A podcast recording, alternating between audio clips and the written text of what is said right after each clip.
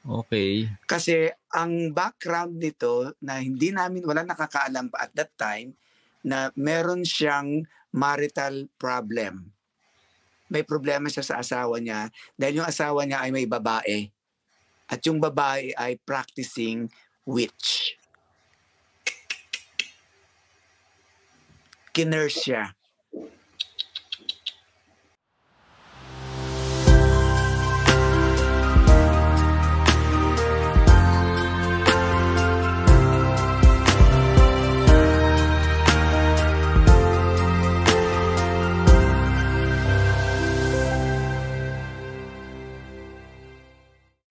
Ito yung balik na dati na i-share ko sa iyo before noon. Yes. Nagsisimula oh. pa lang ako sa exorcism.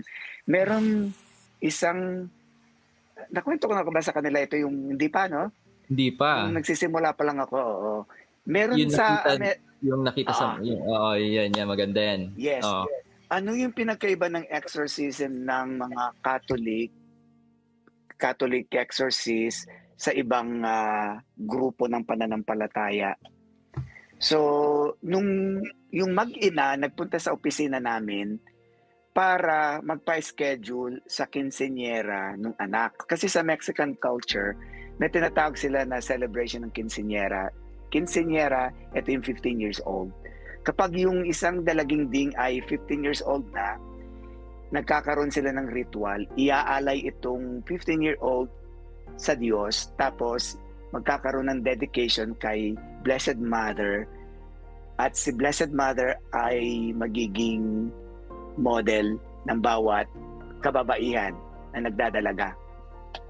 So dito sa ritual na ito, personal na i-declare ng quinceañera yung kanyang profession of faith. Kasi sa baptism natin, hindi tayo yung nag-declare ng ating faith.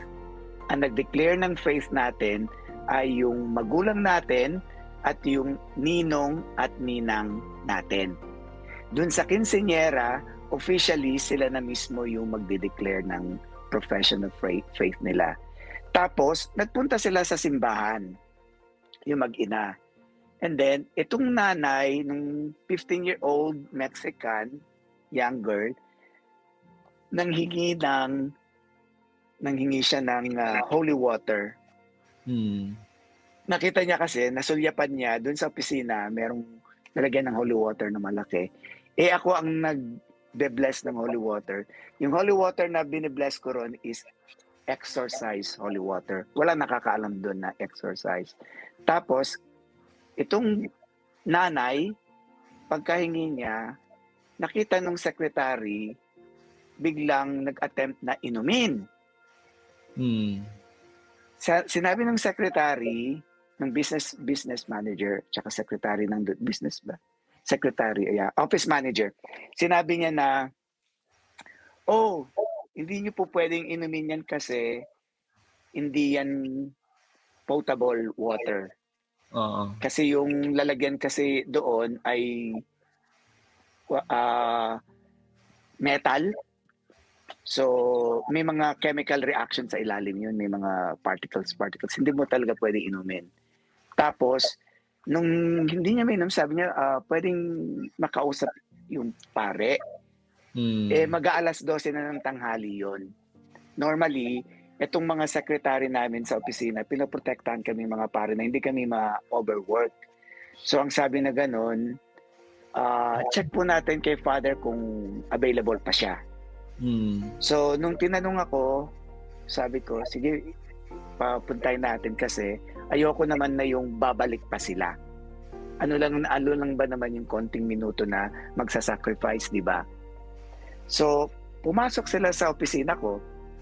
Yung, yung setup ng opisina ko, pag pumasok ka sa opisina, ang table ko nasa dulo. Tapos, pag pumasok ka sa opisina ko, Dorian, yung sa right side mo, may chair dyan.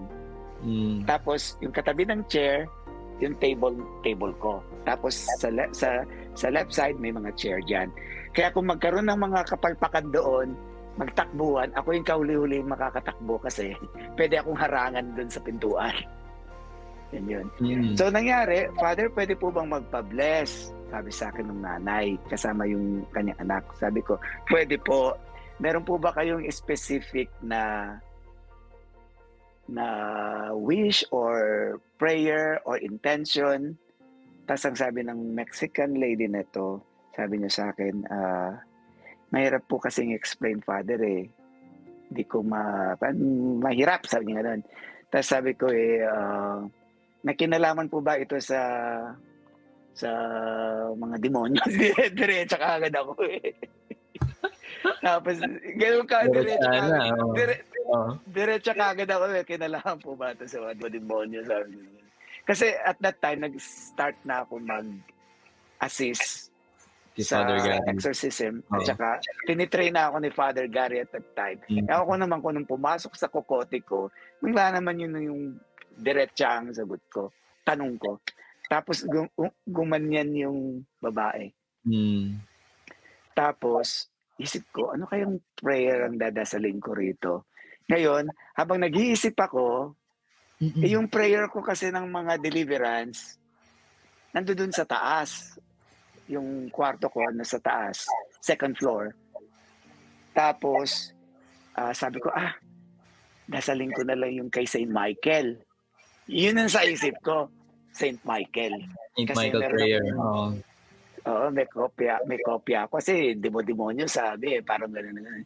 Di humarap na ako sa kanya. Yung kanyang anak, nakaupo sa kabilang side, tapos dito siya sa tabi ng table ko, nakaupo. Paglapit ko sa kanya, ganyan palang kamay ko ha, yan ha, kita niyo yan. Ipuputong ko sa ibabaw ng kanyang ulo. Pag ganyan ko palang, nagmanifest na yung demonyo. So, nagsisigaw-sigaw siya na very deep, very deep yung voice niya, lalaki. Pero yung voice niya ay hindi lang isang voice, level-level, parang choir na iba-ibang tono yung ah! Pero distort siya. Iba-ibang, iba-iba siya. Patog-patog siya. Ewan ko nung... Yung mga napapanood niyo dun sa sa mga movie, may similarity yung kanyang voice. Pero sa movie kasi talagang kikilabutan ka dun sa pagpapagawa talaga. Oh. Sa pagproses doon. Pero dun sa ko na yun, mapansin ko talaga na iba-ibang lakas. Mm. Tapos, napansin ko, nakatitig, takot na takot sa sa kamay ko. Hanggang mm. sinabi na ko na na sinabi niya yung nakikita niya yung dalawang wounds. Wow. Sinabi niya na ako na na ako na no, no, no, no, no. Nakita niya yung wounds ni Christ. Dumitaw dito sa sa palm. Ang nakita niya sa palm ko yung butas ng ng kamay. Wow. It was only lately na naalala ko humiliation pala sa kanila yung makita yung butas dito kasi it reminds them yung crucifixion, di ba? Grabe. Ano nangyari after three days? Resurrection. Doon sila hindi prepared, yung mga demonyo. They mm. did not know yung resurrection. They did not know that. Mm. Akala nila nanalo. Kaya pag nakikita nila yung wounds na yon, ang pumapasok sa isip nila, humiliation kasi, they were defeated. Yeah. Wow. And di ba so, nakita rin uh, sa mata yes, mo? Yes, kasi, correct. Oh. Yung ginawa ko, nung ganun ko, nag-react na sila, ako naman, instinctively, bigla ako nang pinatong sa ulo, nagkikisay-kisay mm. na kasi. Yung wound ni Christ dumidikit sa kanila na ang epekto talaga doon is mm. tremendous pain talaga na nagkikisay-kisay. Tapos, yung anak niyang babae, dumiretso na dun sa nanay niya. Hinawakan niya yung nanay niya. Ngayon, instinct ko, pumasok agad sa instinct ko na delikado ito, baka kung ano yung sabihin ng nanay na hinawakan yung private part ng katawan ko, ganito, ganyan, ganyan. Sino yung kakampihan ng bata? Ako o yung nanay? Kung biglang yung pumasok sa isip ko kasi napaka common dito sa Amerika yung sinusu yung mga pare. Mm. Dinidemanda. So, takbo kagad ako doon sa harapan ng opisina, tumawag ako, may tatlo kasi na staff kami ron. Mm. Yung isa, sumama siya kasi hindi siya natatakot. Na-expose na pala siya sa ganong sitwasyon. So, okay. Yung sumama sa akin. Tapos, oh. sabi ko sa kanya, magdasal ka ng Hail Mary. So habang hmm. pubalik kami, nagdasal siya ng nagdadasal siya ng Hail Mary. Tapos ang ginawa ko nung bumalik ako roon, ibinalik ko yung kamay ko sa ulo niya. Hmm. Biglang nagsisigaw-sigaw uli itong babae kasi ang nakita niya sa mata ko yung mukha ni Christ. Wow. Wow. Lumitaw si Christ dito sa sa sa mata. Hmm. Yun yun. Oo. Tapos, uh, nung dinasal ko na si Saint Michael, talagang nagkikisay-kisay yung Panginoon ko. And then, hindi ko talaga alam yung gagawin ko kasi first time ko naka-encounter ng direct manifestation na ako lang. Mm. Walang yung, kumbaga, hindi ito yung nag-prepare kayo, dinala sa'yo. Eto, kusa lang siyang nag-manifest in front of me. Tapos, ginawa ko, kinuha ko kagad yung oil ko. Inanoint ko siya. Ayan na yun, nakita mo yung, yung, nakikita mo yung reaction na, eto yung, nagpatibay talaga sa faith ko. At magpapatibay din ito sa faith ng witness na anak kung may properly explained yung mga pangyayari na ang prayer ng simbahan ay merong power. Yes. Very powerful ang prayer ng simbahan. Kasi nagre-react dyan ang demonyo. Makikita mo yung power. Talaga. Authority talaga siya. May mm. authority talaga yung sacrament of ordination. Yung mga pari. Meron yeah. talaga. May authority kasi. Dun, dun sa experience na yon, dun talaga na-affirm ng malalimang level sa faith ko kung gaano katotoo yung itinatag ni Cristo na sacraments. Yes, under the Catholic Church. Under the Catholic Church, yan. So, dun ko rin nakita yung sacrament of anointing of the sick.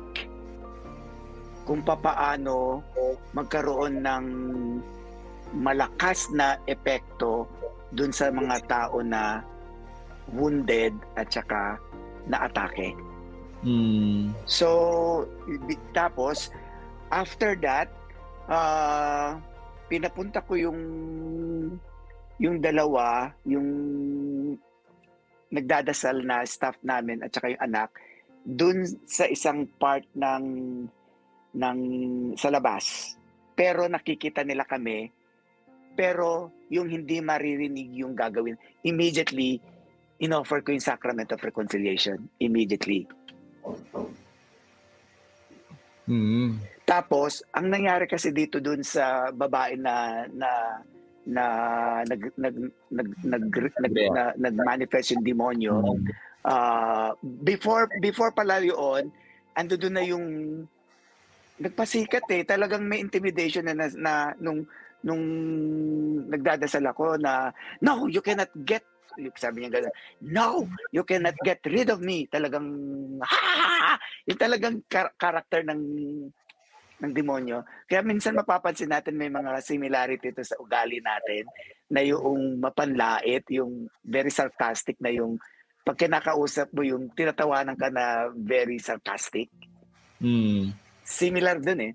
Similar sa attitude na yun eh. So, na, na, siya, yung, nagpasikat siya sa akin talaga na nagsalita na ng iba-ibang uh, languages. Itong babae, salta-salta siya na kung ano na kung ano yun. Talagang, ang nangyari sa akin, pakiramdam ko, kung tatanungin mo, ano yung nararamdaman ko noon, parang naramdaman ko na manhid yung buong katawan ko. Na, parang may nakapatong na, na, na level na nakapatong dito na protection. naka naka-kwan siya. Naka-protect ako na naramdaman ko na naka may dimension na naka-protect sa akin nung time na yon. Tapos ang nasa isip ko, tumatakbo sa isip ko, Lord, ikaw bahala dito, hindi hindi hindi hindi, hindi na akin to, ikaw na bahala. Kasi first time ko talaga maka-encounter na paano ko paano ko i-handle yun. Eh nagmanifest na at that time, wala pa akong idea na pwede ko pala siyang patahimikin. Di ba sabi ko sa iyo nung in-invite ako na mag-training, apprentice kagad na ganyan, salpak kagad. Wala pa akong Walang, walang mga nangyaring preparation na... Walang formal na, training. Wala, sinalpak lang. So, kung ano lang maisip ko, kung ano maisip ko lang na, no. na gawin noon, nandiyan na, anong gawin ko? Anong, di, di ba, maski si Father Sikia, sabi niya, ang daming makapalpakad nangyari sa simula na, na hindi niya alam kung ano-ano, wala siya talagang on your own. Ganon din yung nangyari sa akin na apprentice na on your own dun sa biglang nagsalpak. Biglang lumitaw, may nag-manifest, tapos pakilaan niya, Satan siya, then ha ha ha, tapos tawa-tawa, nagsasalta ng ibang language yan. So, ang ginawa ko tuloy sa kanya, edi, binlesan ko siya ng holy water.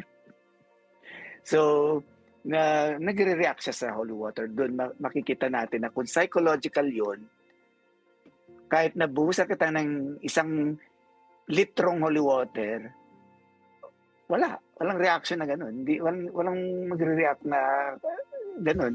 Kahit na sabihin natin na, hindi, makikita mo talaga na lumamig din yung paligid na yun. Lumamig yung paligid, pagkatapos yung... May aversion eh. Mm. May aversion. So, mm. sandali ha, ikuan ko lang itong... Saan ko ba nilagay yung lalagyan itong... Nakakuan ako eh, parang... Okay. Naririnig mo ako? Yes, loud and clear. Ayan. So, yun yung nangyari na, na nag-manifest siya pagkatapos.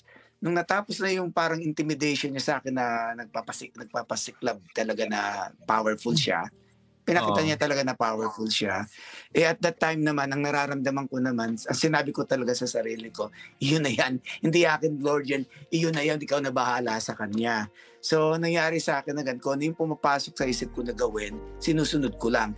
Andun na yung pumasok na in-invite ko na itong babae na magkumpisal agad. Yun yung instinct ko.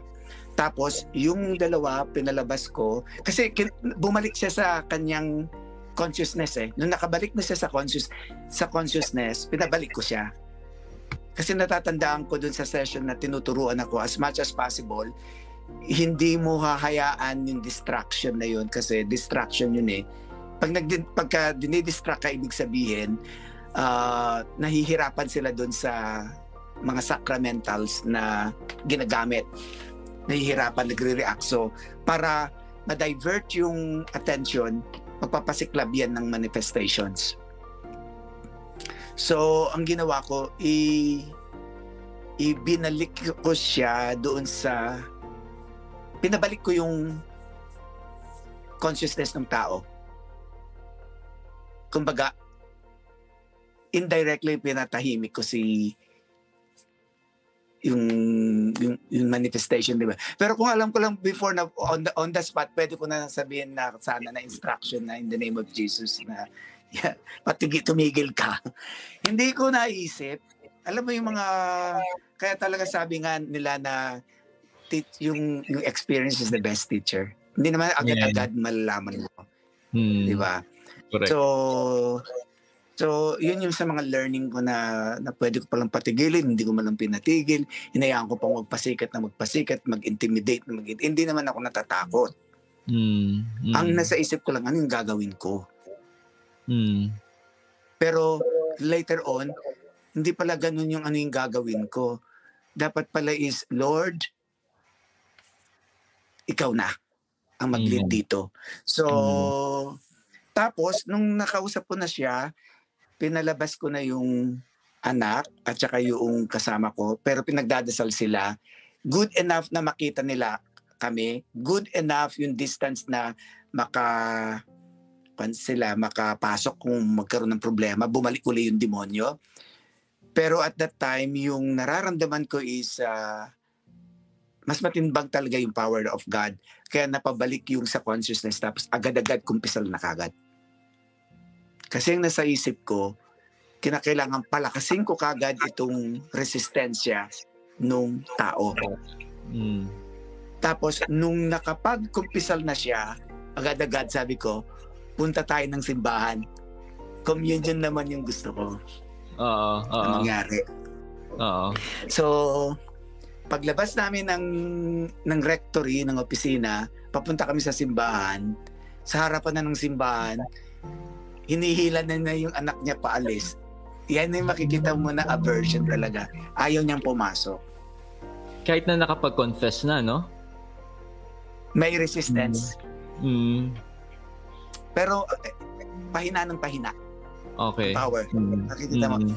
Tapos, uh, hindi naman kasi, kwani, hindi naman, hindi naman, wala namang na, wala namang na, napaalis na demonyo eh. Mm. Nagtago lang. Nagtago lang. Hindi ako hindi ako nag-exercise. Mm. Mm. Wala akong na da, da, dasal na deliverance. Mm. Kumbaga yung ginawa ko lang yung mga kung prayer na yung, hindi ako gumamit ng mga typical na in, in the name of Jesus I command you yeah. to leave. Hindi, hindi, hindi ako nag- kasi alam ko hindi ako, alam ko hindi ako exorcista. Mm. Mm-hmm. Tapos at that time yung isaisip ko, ano mga dapat kong gawin? Hindi, hindi ko alam. Basically, mm. yun lang yung kaya kong gawin at that time. So, mm. dinala ko siya and then may resistensya. Tapos, sinabi ko sa kanya na kapag ka sinurrender mo yung sarili mo, yung will mo sa Diyos, susunod yan. Sabi ko, naniniwala ka sa akin. Gusto mo ito. So, na-convince ko siya. So, nakapasok ng simbahan. Wow. Ngayon, ando doon sila sa harapan ng pew, pumanik na ako sa altar, pataas. Mm. Kasi yung, yung Blessed Sacrament na sa taas, nasa gitna ng altar. Mm. Tapos, habang kinukuha ko yun, nagmanifest na naman. Mm. Nagwawala-wala. Grabe. Umiiyak na yung, umiiyak na yung anak niyang dalaga, yung fifteen years old. Mm. Awang-awa ako doon sa, sa bata kasi yung trauma. Mm. Kasi isipin mo yung mahal na mahal mo yung nanay mo, tapos nakita mo yung, yung nanay mo, hindi na siya yung nanay mo, nakikita mo yung nanay mo ay na, na o-oppress. Napopossess. Oh. Alam mo yung damdamin ko, yung feeling ko, yung, yung pagka-chaplain ko sa hospital. Mm. Mm. Andun yung mercy ko, yung compassion and love nung bumaba ko. Yung, mm. yung naramdaman ko yung pain ng bata. Na, naawa ako talaga. Naiiyak ako na yung, kung pwede lang, kung may nakakakita lang ng puso ko, durog na durog talaga yung nakita ko mm. yung senaryo na yun. Mm. Hindi, hindi talaga yung... Tapos, na-realize ko it was only lately na kapag ang puso pala natin ay uh, may pagsapat na pagmamahal, humihina itong power ng demonyo. Amen. Mm. Na, na, naramdaman ko yung... Kaya hindi ko naintindihan lahat kasi... Kapag ando doon ka sa sitwasyon, wala ka munang realization eh. Kung ano lang nangyayari, wala wala wala ka pang ma- maiisip na realization diyan, wala pang learning. Ang learning ay papasok after ng experience. Doon mo lang ma-absorb yung nangyari, mababalikan mo siya. So, pumunta ako doon na talagang nakita ko yung woundedness nung anak. Sabi ko, kung vice versa yan, anak naman yung na-oppress, makikita ko naman yung puso ng magulang, kung paano naman magdurugo yung puso ng nanay. Pero in this situation, ang nakita ko yung pain, woundedness ng bata. Yun. Pagkatapos, nung pagdating ko roon, ayaw niyang ibuka yung bibig na ganyan. Pero weak, napansin ko ng hina. Kasi hindi na siya naglalaban na ganyan eh. Isipin mo naman, nagkumpisal na siya eh. Nabigyan ko pa ng anointing of the sick. Tama. Mm, mm. Sinamahan mo pa ng dasal ng Hail Mary na paulit-ulit na torture na siya. Mm. So, nakapagkomunyon, pero pahirapan. Mm. Grabe. Mm-hmm. And then later on, napag-alaman ko na ang nangyari pala bago pumunta ng, simba, ng simbahan at, at, at, at uh, magpunta siya doon, uh, sumangguni muna siya sa tinatawag na kurandero. ito yung mga faith healers sa uh, Mexican mm-hmm. version. At saka dumaan siya sa witch. Oh. Sa mangkukulam. Okay. Kasi ang background nito na hindi namin, wala nakakaalam pa at that time na meron siyang marital problem. May problema siya sa asawa niya dahil yung asawa niya ay may babae. At yung babae ay practicing witch. Kinurse siya. Hmm. Grabe. Tapos, uh, yung iba hindi ko pwedeng ma-share kasi dahil in, nangyari in the context of confession. Maganda sana kung may mga may share pa ako na, na reason kung bakit. Pero masasabi ko lang, aside from that, very weak din yung kanyang resistance, spiritual resistance kasi may mga nabuksan siyang mga doorways. Mm. Isa doon yung woundedness na pinag-uusapan natin. Pagkabit talaga, Father, no? Sila pa yung matitigas mukha, no? Oo. Pero, napaka-important. Oo, kasi ang pinanggagalingan ng kanilang katapangan eh, no? ay yung... Pinagagaling uh, ng katapangan nila yung sa sa katapangan ng mga ng mga abuser. Mm. Oh, doon yung nangabit yung asawa. Mm. Oo. Ang kanya pang sasabihin eh paano hindi ka marunong mag-alaga ng ng, ng asawa mo? Mm. Tingnan mo yung katawan mo, losyang ka. Kawawa naman yung asawa mo. He doesn't mm. deserve it. Sabi pa na ganun. Grabe. Baliktad, ano? Madali sila mag-twist. Yan ang expertise nila. Kaya, minsan, sinasabi ko sa mga kausap ko, don't even attempt to go there kasi hindi mo teritoryo yan. Expertise nila yan. Don't attempt. Mm. So, yung nangyari dito, makita natin, di ba, pinag-usapan natin woundedness. Mm. Makikita natin sa pagka kumuha tayo ng image ni Christ. Yan. Wounded din naman siya. Amen. Hindi nawala. Correct. Pero yung mga wounds niya ay healed. Amen. Kaya, my brothers and sisters, sa faith natin, ang pag, pagiging wound, wound, wounded na, natin ay pinahihintulutan din ng Diyos para maipakita rin niya sa atin na ang suffering ay hindi yan dapat katakutan. Kasi sa journey natin, sa spiritual journey natin, tatagta rin tayo ng mga bagay na mag-i-improve, mag-e-elevate yung mga virtues natin. Amen. Pag halimbawa, athlete, at gusto mo manalo ka na atleta ka, di ba palalakasin mo na yung mga muscles mo, yung yes. Ano ba sabihin natin na basketball or anong at, anong gusto niyong sports, di ba? Napaka, mm. ba sabihin natin yung boxing, hindi naman sa agad-sagad na gaganyan ka kagad, ano? Mm. Magbibuild ka muna ng resistance, di ba? Tapos, mm. kita mo yung, yung, yung practice ni Pacquiao. May mga sparring-sparring yan, tapos paiba-iba ng level yan. Ngayon, sa spiritual journey natin, dadaan tayo sa mga mga pagsubok to develop a certain level of virtue. Yung mga virtues natin, tatapatan yan, yan ang pangtapat sa mga atake ng demonyo. Katamaran, di ba? Lahat yan, yung mga, yung mga vices na yan, merong katapat yan na virtues. Yes. Tapos, yung fear, ano yung katapat ng fear? Faith. Faith. So, para mag-grow tayo sa fear, bibigyan ng Diyos, iaalaw ng Diyos yung mga mga circumstances that will help us to grow in faith. Yan yung mga pagsubok na sinasabi. Amen. God mm. allows it. Magkaiba yung magkaiba yung bukas ka ng bukas ng ikapapahamak mo. Ano yun? Iba yung bukas ka ng bukas ng mga door na ikakapahamak mo. Iba rin naman yung uh, yung hinaharap mo yung mga doors na binuksan ng iba para sa iyo pero hindi ka nag-iisa. Meron tayong tinatawag na sacraments. May tinatawag tayo na sacramental. May tinatawag tayo na prayer.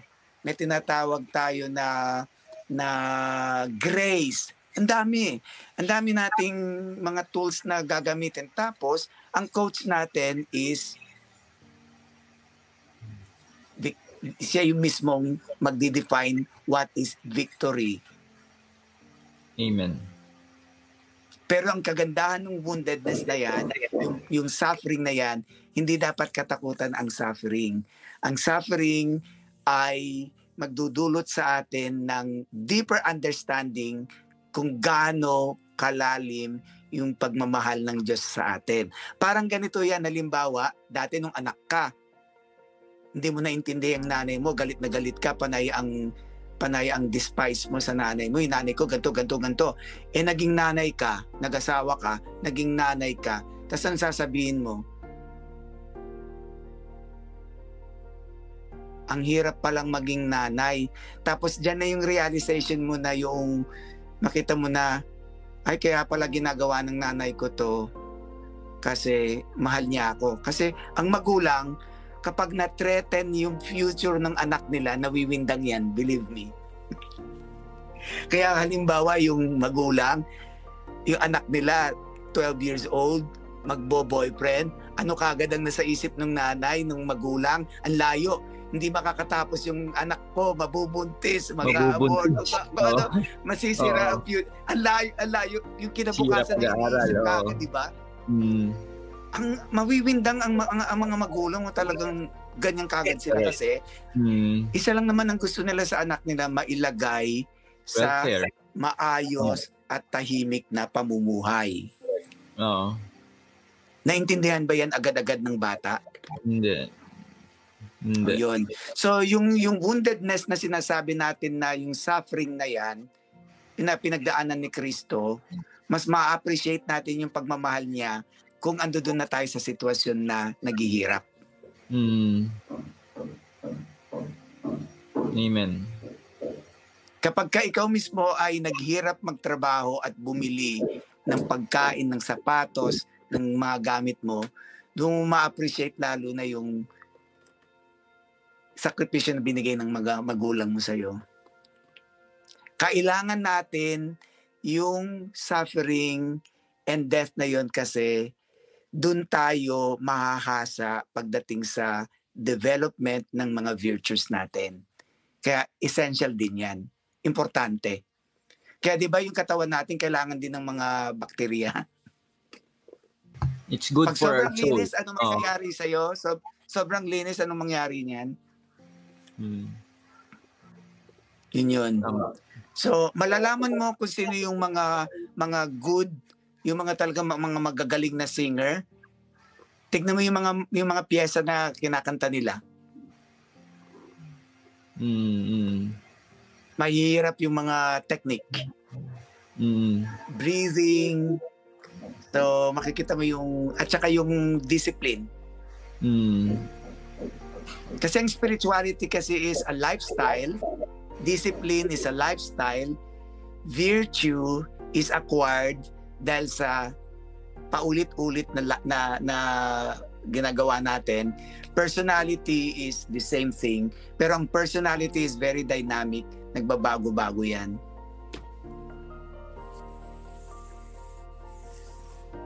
So, if Satan can manipulate our woundedness, Christ can heal us sa mga wounds niya.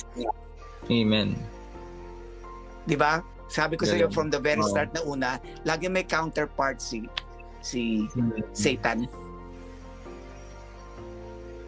Kaya makikita mo na lang, ang tanong talaga natin, bakit nung nag-resurrect si Christ, bakit hindi nawala yung wound, yung, yung five wounds? Oo. Pwede namang wala sana yun. Hmm. Pero ang intention doon is iba ipakita talaga sa atin. Pero yung mga wounds niya healed. Kasi siya ang healer. Pero hindi masama ang suffering. Hello mga ka-faith, Brother Adrian Milag here, and today I want to promote the devotion to Our Lady of the End Times. Kung di ka familiar sa Our Lady of the End Times, this was painted by Brother Edsel Celestial. Brother Edsel C. Celestial was inspired to paint a portrait of Mary that combines the seven popular titles of Mary, namely the Immaculate Conception, Our Lady of Mount Carmel, Our Lady of the Holy Rosary, Our Lady of Lourdes, Our Lady of Miraculous Medal, the Immaculate Heart of Mary, Mary Help of Christians. Good news, itong painting na to, Uh, the devotion to Our Lady of the End Times, mismo yung painting and the prayer, uh, meron po itong imprimatur by Bishop Geraldo Alminanza. Okay, so if you want to avail this canvas, canvas print of the Our Lady of the End Times, ilalagay ko yung link sa taas or sa baba ng video na to. Okay, so thank you and God bless. So that's it. Thank you for watching this video. I hope na na-bless at na-inspire ka dito sa aking vlog. Make sure na i-like mo at mag-comment ka sa baba ng video na to at mag-subscribe ka sa aking YouTube channel para lagi kang updated sa mga bagong vlog na gagawin ko. At huwag mo din kakalimutan na i-like ang aking page.